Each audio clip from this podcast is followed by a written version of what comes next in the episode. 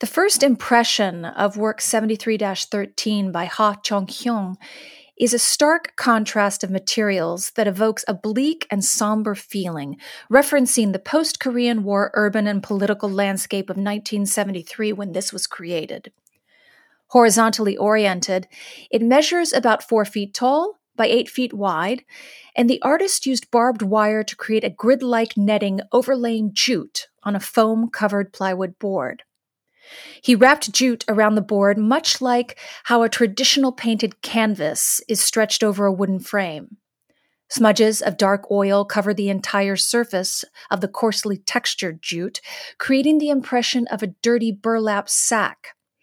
The foam layer between the jute and plywood creates a flesh like surface, further accentuated by the puncture points where screws entrap the barbed wire onto the board. The oil smears create a more organic effect, juxtaposed against the straight edges of the barbed wire grid.